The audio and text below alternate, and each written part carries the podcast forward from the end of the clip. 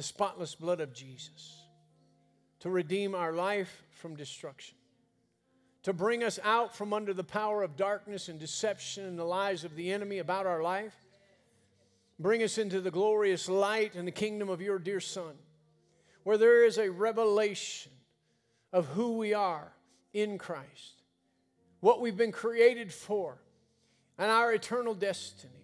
So we thank you for the blood that paid the price for our salvation. And that same blood that cleansed us from all sin. That we truly might leave the sin, the doubt, the hook of sin behind and live in freedom from that sin, the guilt, the shame of it. And begin to live with a different framework and a different view of our life and of eternity. And so we thank you for your word. We thank you for utterance to speak as we ought to speak today. Give us ears to hear what you are saying to each and every one. Grant unto us a spirit of wisdom and revelation in the knowledge of you, that the eyes of our heart would be flooded with light, that we might know what is the hope of your calling. That in that light it shows up areas that we've not yet seen that need to be removed from our life. I thank you. Give us ears to hear things that you've not yet spoken to us, that we might hear and understand with a greater measure. Give us eyes to see that which we've not yet perceived, that we might truly see what is before us and the plans that you have for our life. So we thank you. We praise you. Holy Spirit, I thank you for your presence in this place. She'll do what only you can do. You know every heart, you know every life, you know every circumstance. You know why everyone is here, whether they came searching, whether they came out of obedience or whether they came because they were drug here. You know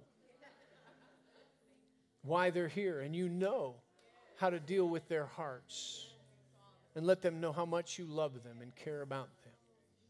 So I thank you that by the anointing you bring healing and deliverance, revelation, and freedom. We'll give you all the glory, all the honor, all the praise, and all the thanksgiving for what will be accomplished by your word and your spirit. In Jesus' name, amen.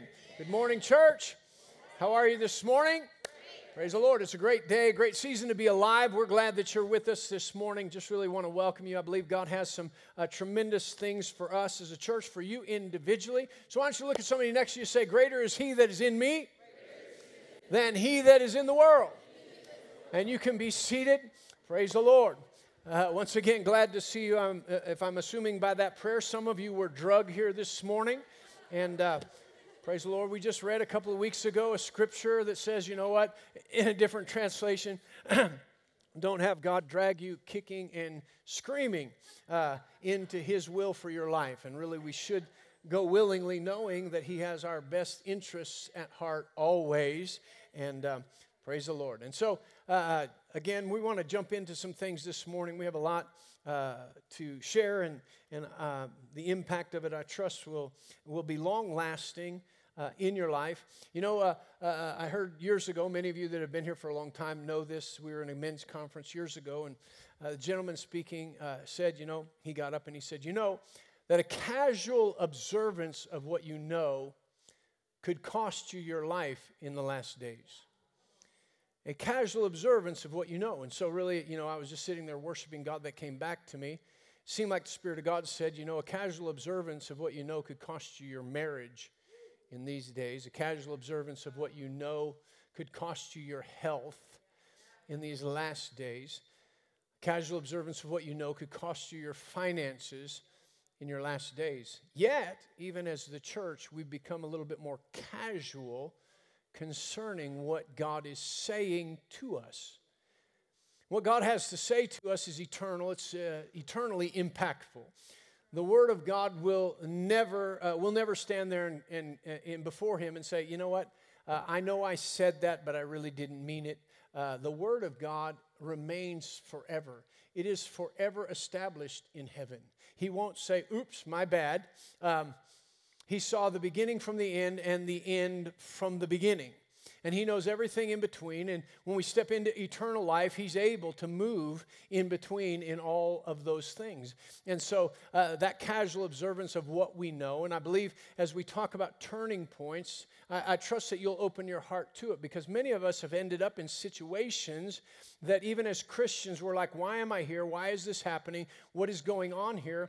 And really, if we stopped, we haven't really uh, been uh, put our, what maybe you'd say, your spiritual antennas or been keenly aware or tried to be keenly aware of how we're navigating or moving through life, how we got here, what we said that got this thing going, what we thought that got our decisions going, what, what we, uh, you know, in our health, what we were eating, uh, uh, you know, that put us in this situation.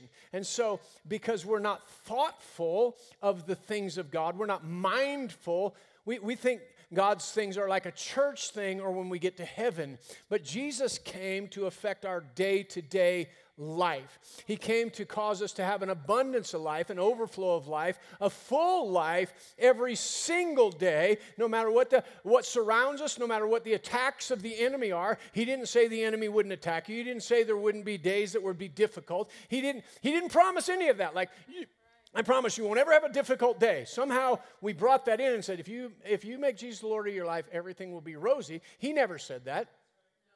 He said, in the midst of difficulty, I'll be with you and bring you through it. He didn't say the devil will just go away. He just said he will not be able to run your life the way that he's been running. He didn't say sin would disappear. He just said the sin would no longer dominate your life and have dominion. But if we yielded ourselves to him and his word, him and his word would have dominion. And we've misunderstood some of that. We thought that we would just kind of slide in and, and pray a prayer and slip off to heaven when that time came. But that reduces what Jesus did for us to next to nothing. And we're trying, we get an escapist mentality that if I can just hang on until I die and escape from here. And God's not an escapist. God doesn't want you to think, man, the devil's got such control here, if I could just slip on out. He wants you to know that you have authority over all the power of the enemy. So nothing shall by any means hurt you. Right? That's what he wants us to know day to day that though he's here, he can't come, kill, steal, and destroy what God has planned for your life. But he can if he can deceive you. He can if you just like, well, you know, church is one thing, God's something. We'll, we'll get to that whenever we get to that. No, you, the devil will run roughshod over your life and you'll question Christianity. You'll question God. Why is this happening? But we've never given, we're like, God, why don't you do something when we're not doing anything moving it in the right direction? Some people say, I'm doing a lot. Then you should be seeing the results of that. Say, well, the devil's still attacking me. Well, if you understand that, then you'll put a stake in the ground and say, no more. You might attack, but I will defend. And I have the full armor of God. I have the full resources of heaven. I have the authority, and I have the blood. So here we go. Let's do this. Come on, we get a confidence and say, it's time. It's time. You want to you want to mess with this. You don't want to tangle with Jesus again. You don't want to tangle with the Holy Spirit. He's counting on the fact that we don't know. Why? Because we've heard, but we've gone out and we've allowed him to quickly steal it because we get distracted by something else automatically or almost immediately rather than storing it in our heart.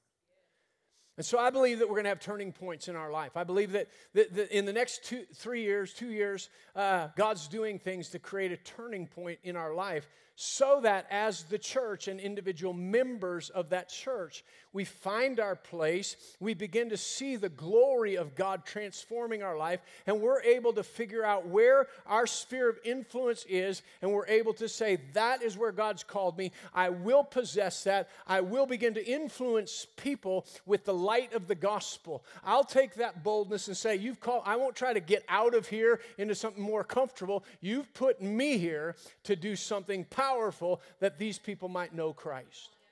What a turning point. And not running from it, but running into it. running through a troop, jumping over a wall to say, This is where you've called me. This is the place. I will dwell in this land. I will feed on your faithfulness.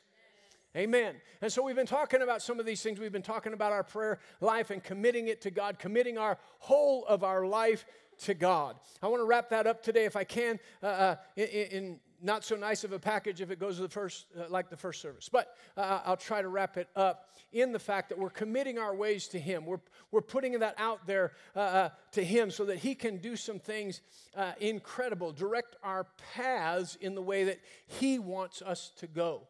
And so Second Corinthians chapter 5 verse 17. We'll just start right there. Second Corinthians 5 17 says that any man that be in Christ, in other words, any man that has accepted the Lord Jesus Christ as Lord of their life, Savior of their life, the Bible says, then you are engrafted or immersed into Christ. And so God's design is that you become one with Him. That I'm in Christ, Christ is in me.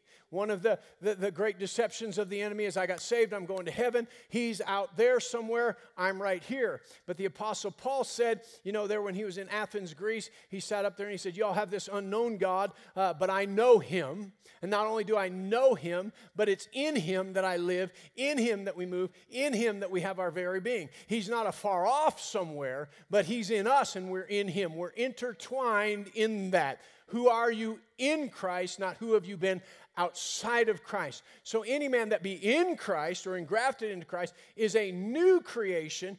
Old things have passed away. Somebody say, Old things have passed away. Old things have passed away, and behold, everything has become new, and now everything is of God who has reconciled us to himself. He's given us a ministry of reconciliation, and he goes on, and then he ends up in 21 and says, uh, He who knew no sin became sin for us, that we might become the righteousness of God in Christ Jesus. So that reconciliation means right relationship. So if you're in Christ, then you've been reconciled. Sin broke relationship. In sin, we were apart from God. I know this is very basic, but I want to get to a point that you may think is basic, but I believe the Holy Spirit's going to hit you right in the heart at some point in time throughout this year hopefully sooner than later. And it's going to impact you and it's going to change. Uh, there's going to be a turning point in the way you see life, the way you live life, the impact, the anointing, what God is doing in this generation. It'll even rise up that you'll begin to speak things that you never thought that you would say. As the Word of God goes down into your heart, it'll swell, it'll grow, and it will come out with an impact that what you speak, you'll speak with a boldness. And then you'll stretch forth His hand right after you speak that word. And signs and wonders would be wrought in the name of Jesus. And so we're living in a fantastic day. No matter what the world says, the church needs to know that we're not peripheral to the world, but the world is peripheral to us. And those old things passing away are determinant in us understanding that a new man has emerged, a brand new man in Christ. And so that reconciliation means right relationship. Righteousness means right relationship. So we love that. We, we, we were created to be with Him, not apart from Him. So we've looked at that as a right relationship with God. We just have fellowship with God. But part of right relationship means this right order. Right order. So many times believers pray a prayer, they say, Now I'm righteous, I'm in relationship with God. But what is that relationship? So, over a period of time, over some doctrinal things that have taken place, subtly the enemy has convinced many Christians that, you know what, I like it this way, I like it that way, there's this philosophy and that philosophy, and they pull it together to make it so Jesus is the Jesus they believe in, the Jesus that works for them. The Jesus that works for my past, my motion, my relationship. And, and, and, so the relationship is now not righteous. Why? Because it's in the wrong order. We are actually Lord, and He saved us. But we still tell Him how we want to live, but He gets us to heaven. So we really aren't understanding righteousness in the proper way because He restored us to right relationship, which means right order, which means Jesus is Lord. And if we can begin to have a revelation of Jesus as Lord, habits, past hurts, past wounds, past things will be broken off, they will be left behind, old things will pass, and the very new things of the Lordship of Jesus and His plan will emerge. And whether or not you prayed that prayer many years ago, many Christians do not, they have the revelation of Jesus, save me, I'm going to heaven, but they have not yet grasped the revelation of Him being Lord of my life. Not of my church life only, Lord of my life. And so when He's the Lord of my life, then He gets to be the Lord over what I think. He gets to be the Lord over what I say. He gets to be the Lord over what I eat. He gets to be the Lord over how I conduct business. He gets to be the Lord over where I serve, how I serve, when I serve.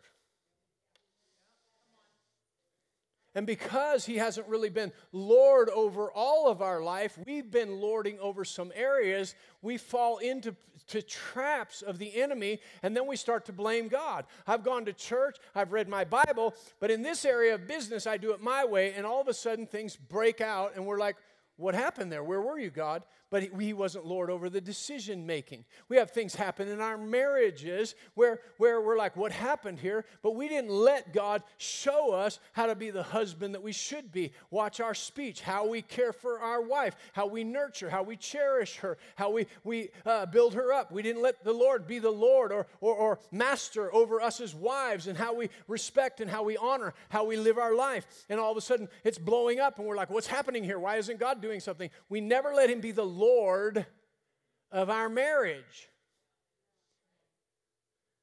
of our business life, of our thought life. We're running down the road. I can't help but think this. I, I, I just can't control it. Why? Then your thoughts are lording over you. But when we capture those thoughts, well, how do I do that? The weapons of our warfare are not carnal. You don't just simply try to capture them. By the Spirit of God, you begin to allow grace to cause you to think differently. Well, how do I think differently? I intake differently. I intake information differently by the Word of God. Well, you don't understand. I'm just wired to, to think, think, think, think, think.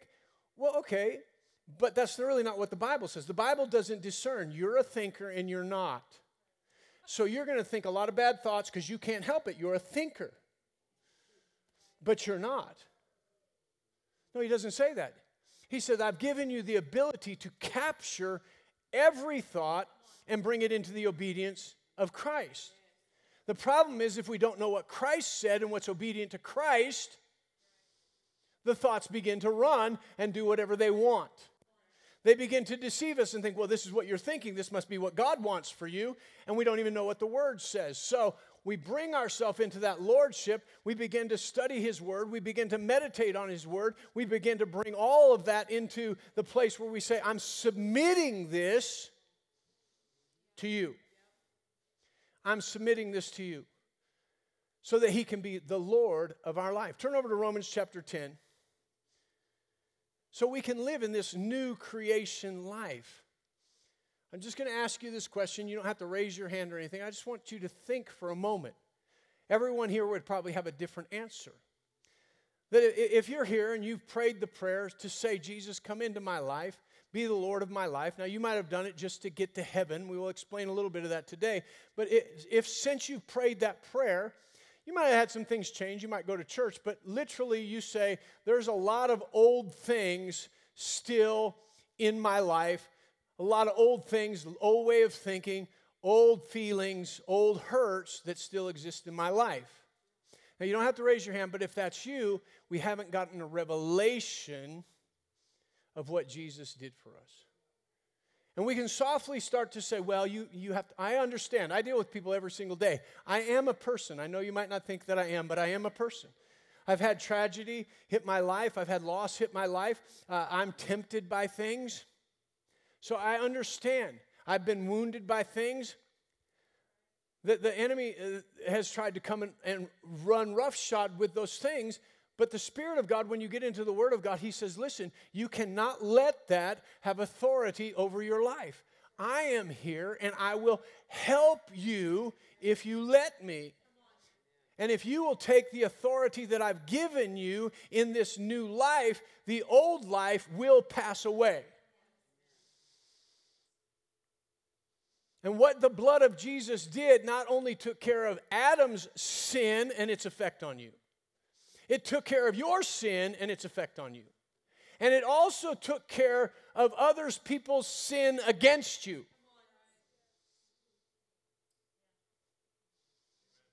Come on, sometimes we get my sins are forgiven. We don't really understand how Adam's sin really affected us, the Bible tells us. But boy, people sin against us, and that's a tough one. But the blood was able to break it all. In one fell swoop, bam. Break it, wash it, cleanse it, remove it. For what purpose? So you could have a newness of life. Without all that being drugged behind, you have a brand new life in Christ. And so the Word of God, the Spirit of God, is so much there to help us. But when we relegate it down, all right, I'm going to read the Word of God, but then I'm going to figure it out for myself based on my circumstance, my feeling, my emotion, we begin to lord over how the Word should work in our life once again. But when we take it in and we allow the Holy Spirit to translate it into our life, and we begin to see and become obedient to it, that obedience puts us in an immediate place of authority, past, present, and future things that have happened our obedience to the word. So we'll show you that in just a minute. All right, so um, Romans chapter 10. Now, this may seem very basic to most of you, but I'm, I'm believing God. Uh, he brought it up strong in my heart to uh, talk about this today, to bring this turning point together, that when we get it uh, more so in what we talked about uh, last week, these, these uh, moments in time culminating together, these watershed moments, God bringing them together. Supernatural things will happen. That as we understand the presence of God, the anointing of God, things will come upon us. We'll find ourselves speaking, prophesying. Not in, not, you know, people are just like, I have a word. A pro-. No, we'll, we'll come into a place and we'll firmly, by the Spirit of God, speak something into somebody's life for change. Not for our ministry, but for change in their life. A declaration of the Word of God. Not like, thus saith the Lord, I got something for you because I'm a prophet. No, because we're walking with God and then we realize, I got something to say right here. And they look and say, I receive it. Not like a hookah shundai. We just know, right? We're not building, uh, a, we're serving Him. Amen. And so we begin to walk on places and know and do as the occasion demands just keeps coming up in my heart as I pray. The church needs to learn so they can do as the occasion demands. We can do as the occasion demands. Praise the Lord. And so we can't do as the occasion demands if He's not Lord. Because we won't know exactly what He wants to do in that moment. And when, when we override what He wants to do, then we won't do as the occasion demands and we won't see the results that he has desired to bring, to bring about, which means the salvation, deliverance, and freedom of people. Right? He's concerned about that in this day because Jesus is coming soon. Jesus is coming soon. Fields are wide unto harvest. And so the, the people are looking at the church and they're saying, You don't look that much different than us. And even the church has tried to adapt itself to look more like the world to draw people. But the book of Revelation tells us this. Man, I'm going on a real tangent here. Um, the book of Revelation tells us this with seven churches. It says, Look at what you've done and watch where you're slipping. And some of them, he says, You become so much like the world, you have no more influence. You may have drawn them in, but now you're acting like them. You have no more eternal influence on the world. And so the church has come and said, we'll do it our way. We'll do what feels good. We'll draw a little bit of the world, and then people will like us. They'll be more comfortable with us, and we'll reach more people with the gospel. But it's not the gospel of Jesus Christ and Lord of our life. It may say, now, now you get to go to heaven even if you live this way, but it's not really about the lordship and living differently and living a full life free from the things that have taken place. Whether Adam's sin, your sin, or people sinning against you. And He wants you free from all of that to recognize a newness of life where you have power. You're not lorded over, you have power. How many of you like a little bit more power? Come on. So, uh, Romans 10, verse 8, it says, But what does it say? The word is near you, it is in your mouth. That is the word of faith which we preach. That if you'll confess with your mouth the Lord Jesus, or proclaim with your mouth Jesus as Master. I give up my old way of life under sin and the mastery of sin and my own thought process dominating what I think I want to do. And now I'm saying, I believe you should be master. Why? Because I believe in my heart that you died for my sin, that God raised you from the dead, that I might be justified, forgiven, washed, and cleansed, just as if I had never sinned. I believe that. So, because you died, raised from the dead, justified me, you did what I could not do. I believe you should be Lord, not me. And certainly, I don't want sin to lord over me in death and destruction. So he said, With the heart one believes unto righteousness, with mouth confession is made unto salvation. Turn over to Romans, the sixth chapter. He explains to us how this works in the sixth chapter. The fifth verse, the fifth chapter, the 17th verse says like this If you receive the abundance of grace and the gift of righteousness, you'll reign in life with or through one Jesus Christ. In other words, when you receive this into your heart, you totally receive it. You don't just think, oh, that'd be nice. You receive it into your heart. The abundance of His grace, His empowerment, His favor, His influence into your heart and the gift of righteousness, restoration of right relationship. So when you receive, I'm in relationship with God. He is Lord. And because He's Lord, He's given me His influence, His favor, and His grace. I'll follow Him with that equipment. He says, You'll reign in life, you'll reign over the things of life that come your way, not just by yourself, but through Him and with Him, you'll reign in life. So his whole idea is all this stuff that's going on in life is not reigning over you. It's not coming into your life, dominating your thought, dominating your sleep life, dominating your activity. It's not forcing you to eat wrong, live wrong, think wrong, uh, uh worry wrong. He, he said, I want you to reign over all that stuff. And even many Christians just go, I can't help it. He says, I want you to know you can help it. I've empowered you to help it. I've empowered you not just to help it, but to overcome it.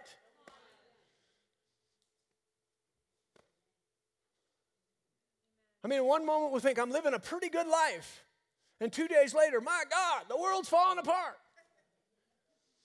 Six days later, well, it was falling apart, but it's not too bad. And so, why is it so up and down? Because He's lording over you. He'll decide, He'll decide through your thought process, through circumstances, when I want it to be good. And about the time I lift you up, I'll take you down. It's the strategy of the world. We can see it in the press. They'll build somebody up, and the same person they build up to be famous is the same one they'll cut right down. The enemy will build you up, he'll take you down. But God is there to build you up and to hold you in a place of authority and power over the enemy so you can experience life with him, even in the midst of all the problems. Even though Adam sinned, even though you sinned, even though people sinned against you, he gives you the ability to be more than a conqueror and a victor rather than a victim in Jesus Christ. How many of you rather be a victor than a victim? Come on, we live in a victim society. It's promoting everybody that you were a victim of something, but I'm a victim of the cross of Jesus Christ, which brought me to victory in Him.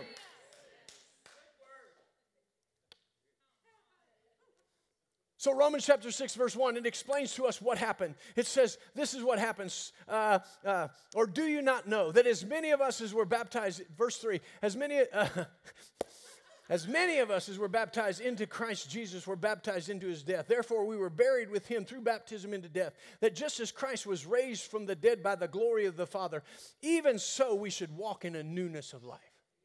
Whoo, free. Come on. Now, I know people here, you'll say, well, listen, I've tried this, and uh, I know, and Jesus has been Lord of my life, I'm still struggling. And I have, God has mercy and compassion on that. Don't, for, don't mistake my boldness for a lack of mercy. My boldness is to try to shake you a little bit and say, no, come on, don't let the devil do that to you anymore. Don't let the devil do that to you anymore. My heart goes out where, where the enemies deceive somebody and they just can't seem to get over the top of that, yet it's right there. It's just right there in Christ Jesus. He said, We have this newness of life. Verse 5 For if we have been united together in the likeness of his death, see, you can't have a resurrection without a death. So the old man has to pass away. The old man. Now, listen, we, we got the old man too often on life support. Too often on life. Well, I want to be saved. So I crucify the old man. But just in case I need him next week, we just keep him a little bit alive in our thinking, those habits and all that stuff. We keep him on life support. It's like a bad horror movie. You know, I, I only saw it once, and this was a long time ago. Now there's been 62 different ones. But you know, all these suspense movies, these, these cop movies, you know, the bad guy uh, horror movies. I, I mean, how many times do you have to kill them? I mean, you kill them they're dead on the floor. You go to get something, you come back, they're not there. Oh my God, they're still alive. You shoot them 52 more times, they're dead. You go to get something, you think, whoo, I'm good. Oh, they're still alive. I mean, they're always still alive. That's like our old man. It's like we killed him, we crucified him. Ah, but he's still alive.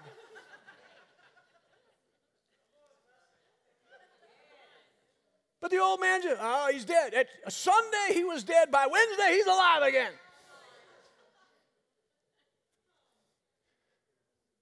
Come on, whom the Son sets free is free indeed. If we are crucified with Christ, nevertheless we live, but it's not us, it's not the old man that died. He didn't get back up. A new man raised up, a different kind of person in Christ.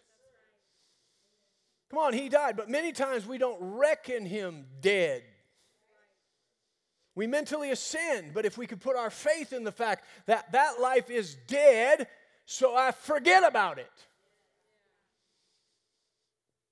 I forget about it. This is not a life we mourn. It's dead and it's a good thing.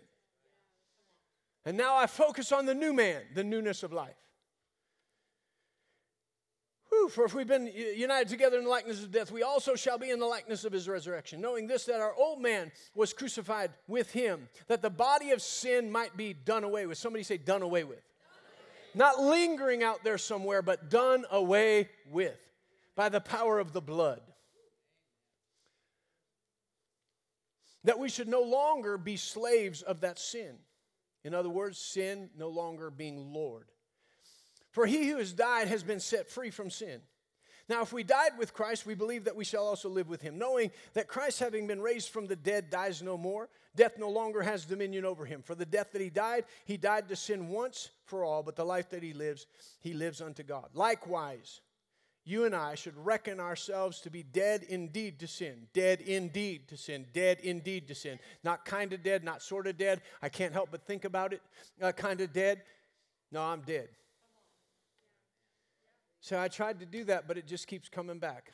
I want you to get to the point that you just, you, you once and for all say, that's no longer a part of my life. No longer a part of my life. I put my faith in the new life of Christ. And when the enemy comes and says, No, no, no, that's not, you want to do that. You want to react this way. We're able to say, How can I react that way? That is dead to me. So I have trouble with that. As we get into the word, we realize that, and we're not just reading, we're not just memorizing, we're not just religious. Wisdom and revelation coming to me. That my heart is enlightened concerning who I am, what Christ has done that I can set it aside once and for all.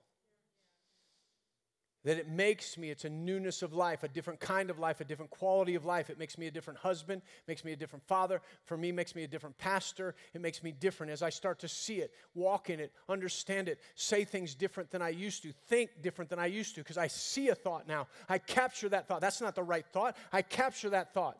But before, when I wasn't thinking about my thoughts, I hadn't given him lordship of my thoughts. I would just think all day and end up down here having thought that process. But when I said, You be Lord of my thoughts, I start thinking and say, Wait a minute, that's not you. I got to stop that thinking right now. Wait a minute, I got to stop talking like that right now. So I'm not just preaching at you, I'm trying to tell you over this course of, of services. That's why don't miss one. How we get into the Word, how we pray, how we interact with Him, so that if we do that consistently, it's going to start. It's very simple, yet in a, in a seemingly difficult situation. So when I think something, I submit that to Him. He's Lord. Should I be thinking that instead of going, I can't help it, I'm just going to think this way? Should I be thinking this way? No, you shouldn't. I'm going to capture it. You capture it, it starts running. Well, how do I capture it? I capture it with the Word of God. This is why you're a wrong thought because Jesus said this about me. I'm throwing you down, I'm thinking about this, I'm meditating on this. Why did I say that? Because I wanted to. I just say what I need to say. Well, you're declaring some stuff that doesn't need to be declared, and it's going to have an end result in your life. Because when you declare a thing, it's established. Well, I didn't mean to establish it. Then watch what you're talking about. Don't tell your wife you think you'd be better without her. You might be one day. Stop saying it. Say you couldn't live without her. She's just awesome. Quit saying that about your husband. All right, we will step on toes. I'll just keep reading. That was that was a little rough. Sorry. Just just trying to flow with the Spirit here. Stay out of people's marriage.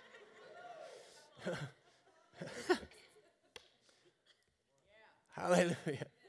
Knowing this, that our old man was crucified with him, that the body of sin might be done away with, that we should no longer be slaves of sin. For he who has died has been freed from sin. Now, if we died with Christ, we believe that we shall also live with him, knowing that Christ, having been raised from the dead, dies no more. Death no longer has dominion over him. For the death that he died, he died to sin once for all, but for the life for but the life that he lives, he lives to God. Likewise, you reckon yourself to be dead indeed to sin, but alive unto God, unto Jesus Christ our Lord.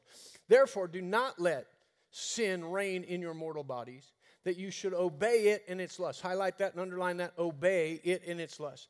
And do not present your members as instruments of unrighteousness to sin, but present your, yourselves to God as being alive from the dead, and your members as instruments of righteousness to God. For sin shall not have dominion over you, for you're not under the law, but you're under grace. You've just received this abundance of grace, this empowerment, favor, uh, uh and influence of God. You're no longer just trying to go, I got to do that, I got to try to do that, I got to stop doing that. No, you have grace that empowers you to move forward so you don't obey sin. You've given your life to the righteousness of God, that right relationship, a great relationship where He's Lord, you're not so we follow his ways, think his ways. So, uh, uh, Colossians chapter 3.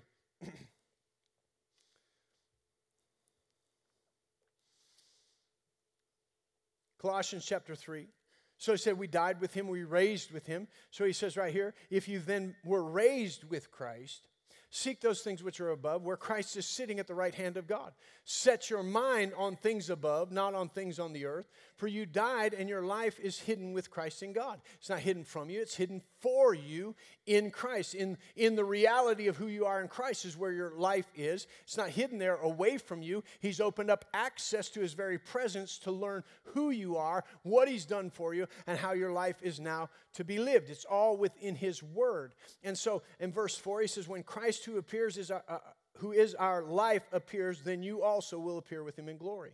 He says, Therefore, in other words, because of this, put to death your members which are on the earth. He said, Don't set your mind on things on the earth, set them on things of heaven. So then he says, These are things on earth that are messing with your members fornication, uncleanness, passion, evil desires, and covetousness, which is idolatry. Because of these things, the wrath of God is coming upon the sons of disobedience, in which you, you, you yourselves once walked when you lived in them. He said, Now you've been raised with Christ. You no longer live in these things, so don't give them any attention. Sometimes we're thinking about how we're going to stop doing all this. He said, Quit giving them attention. The way you kill those things off is quit giving them attention.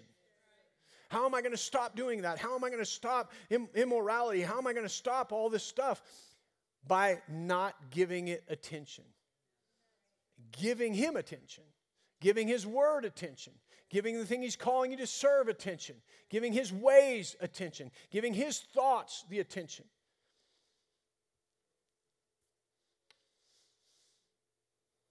He goes on to say this. He says, and, and you have put on the new man, which is renewed in knowledge. He talks about putting off the old man. Uh, verse 10, and put on the new man, which is renewed in the knowledge uh, uh, according to the image of him who created him. Where there's no Jew, Greek, slave, free, Scythian, but Christ is all in all. Therefore, as the elect of God, did you know that you were the elect of God? Come on, you're the elect of God. You're not just some schmo on the street somewhere. He chose you, He elected you. Come on, you're the elect of God, holy and beloved by God. Talk about that prayer time sitting with Him. What does He think about you? He thinks you're beloved, He thinks you're accepted, He thinks you're forgiven. People are afraid. You know, somebody said the other day after we talked about that prayer, invite him into your life. Uh, uh, uh give three things that you're, you, are thankful for. Uh, uh, give him the things that you're struggling with. Then ask him, What do you think about me? Somebody said, I asked him that. He said, I was a failure. Well, you're not listening to the right voice. Jesus didn't say that about you. And that's where we have to learn. You have to go back to the word and then go, Oh, he didn't say that about me. He said, I'm beloved. He said, I'm forgiven. He said, I'm more than a conqueror. That's what he thinks about me. That's why you need the Word of God as you even go into prayer, because the Word and the Spirit will agree. But the enemy will try to creep in there and go, Jesus thinks you're a failure. No, he doesn't. He doesn't think you're a failure. Yeah, but I failed in that area. That doesn't make you a failure. Well, I sinned in that area. That doesn't make you a sinner. He washed you and made you the righteousness of God in Christ. Praise the Lord. So he goes on to say, put on uh, these things uh, kindness, humility, meekness long suffering, bearing with one another, forgiving one another. If anyone has a complaint against another, even as Christ forgave, you forgive. Above all these, put on love. I mean, there's enough there to concentrate on to keep you busy for a week. Why go back and try not to sin when you got so much other stuff to think about? Why try to think about what somebody's done with you, one done to you, when you can think about forgiving them and loving them? That's what he wants us to do. He wants us to do. He's cleansed us from our past. And He wants to empower us. We can see over and over and over where Jesus encountered people. You know, the, some of the most famous that we see, you know, John in, in, in chapter 8, the woman who was caught in the act of adultery, they wanted to stone her to death. And Jesus wrote in the sand. They all walked away, dropped the rocks, and he said, where, where are they that condemn you? She said, They're nowhere, Lord. He said, Neither do I condemn you. In other words, I forgive you. I don't condemn you. So we look at that, but then what, what was the next statement he said? He said, Go and sin no more. And, and we don't see a record of, she said, Well, now how am I going to do that? How am I going to do that? No, when you encounter Jesus' forgiveness, it immediately washes you.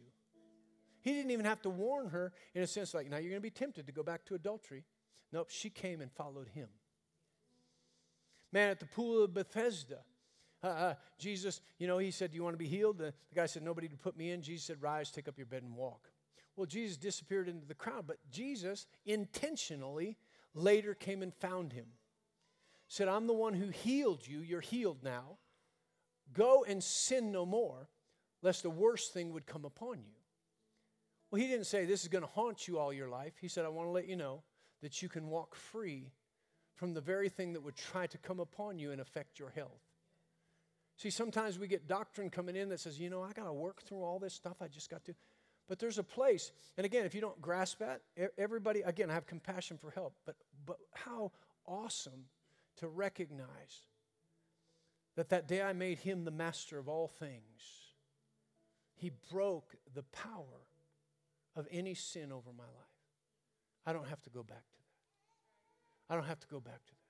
And because I'm set free from the slavery of sin and how it brought thoughts and consumed my emotions and my thoughts and my feelings, and now that I'm free, I have the ability to see the word differently.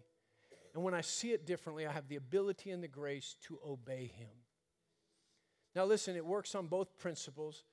So he said this He said, Listen, if you understand that you're free from the old nature and the flesh, he said, you no longer obey it. So, in other words, the flesh, the old nature, gains power to enslave you when you feel those thoughts, you think those thoughts, and then you follow them, you obey them. They begin to cycle and dominate your life. Well, I did that. This is how the enemy likes to work. You know, I'm, I'm living, I'm, I'm all for God, but I get tempted by this thing, and I know I shouldn't, but you know, I've been doing really good for God, and I shouldn't, but then we give place to it, and then we come back and we're like, wow, I didn't get struck with lightning. I didn't die. In fact, nothing really happened. No biggie. So it comes back again. Well, since nothing happened, I'll be okay. And then the next time, I start thinking about it more. And then it becomes part of my daily thought, my daily habit. But it's six months down the road, a year down the road, when things are coming apart, that I can't resist it, that I'm like, how in the world did that happen? I've been serving God. No, we obeyed a desire, we obeyed a lust of the flesh, and it started to dominate us. At the same time, when we obey God, all it is is a simple act of obedience to say, Yes, Lord. And now, in that obedient act, the Bible says, don't be just a hearer, but a doer. When we act upon it, He starts showing us, we start thinking about it, the blessing that comes in the doing, how, how even though things are coming against us, we're moving through that and we begin to dominate. This is how powerful obedience is. That clear back in Genesis, you know the story of Cain and Abel. Abel offered a great sacrifice. Uh, uh, God came to Cain. Cain didn't want to offer blood sacrifice, he wanted to offer grain. And he said, God, I'm just going to do what I want to do, not what you want me to do. And he got mad at God. And God came down to him and he said, Cain, why are you mad at me? Why has your countenance fallen? You have no reason to be mad at me. You know what you should do, you know what's right. But you're insisting on your way is righter than my way, or you should be able to do it your way, and I should accept it. In other words, he was trying to make God the God he wanted him to be rather than the God he was. Subtle idolatry. God should accept things my way. God should accept that I come to church once every year and I'm a Christian. He says, Yeah, you should fellowship more than that. Well, God accepts me.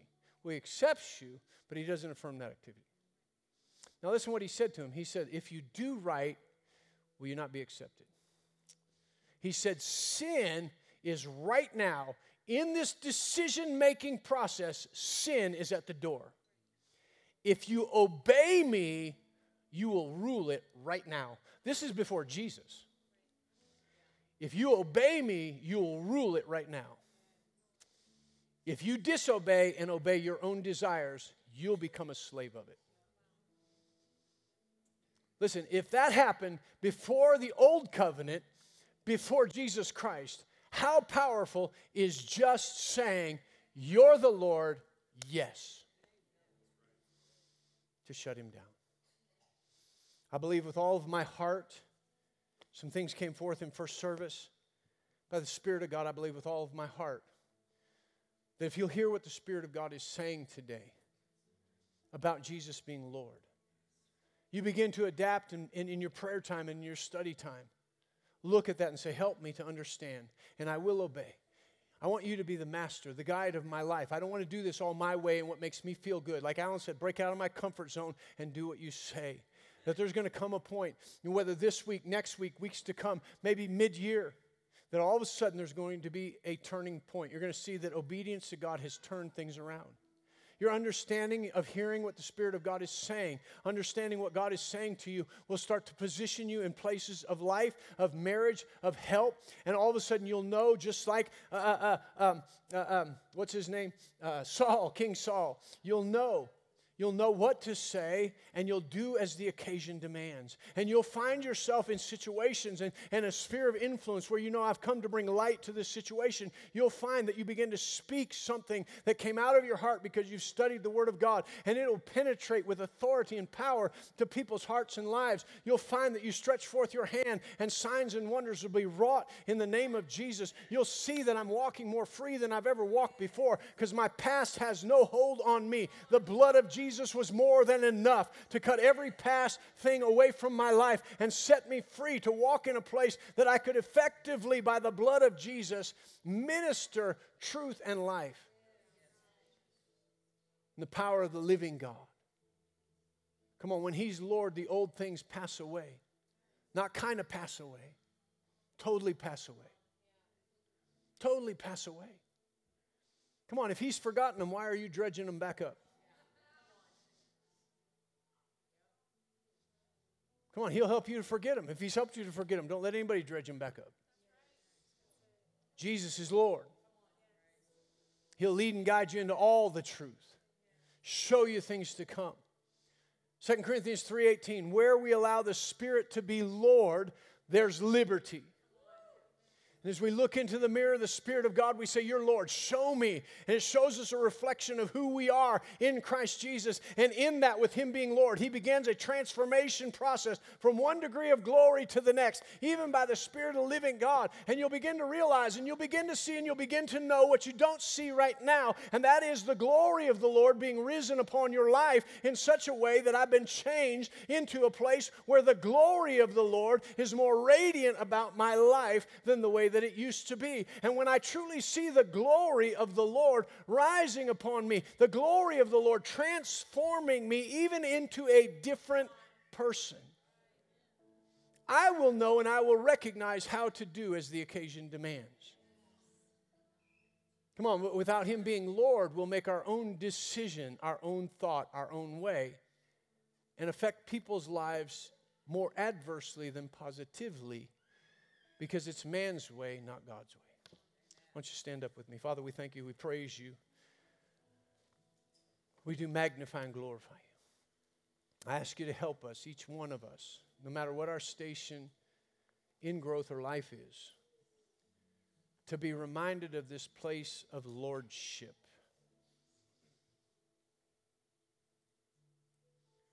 That we truly might bring everything and submit it before your word, before the Spirit of God, before you.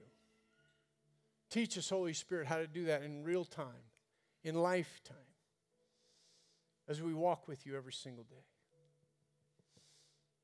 So many at the beginning, we prayed that prayer, maybe not even recognizing fully what that meant. I pray that you help us to understand that we're not just trying to get to heaven here, but we realize that with you as Lord, it's the one leading us and guiding us.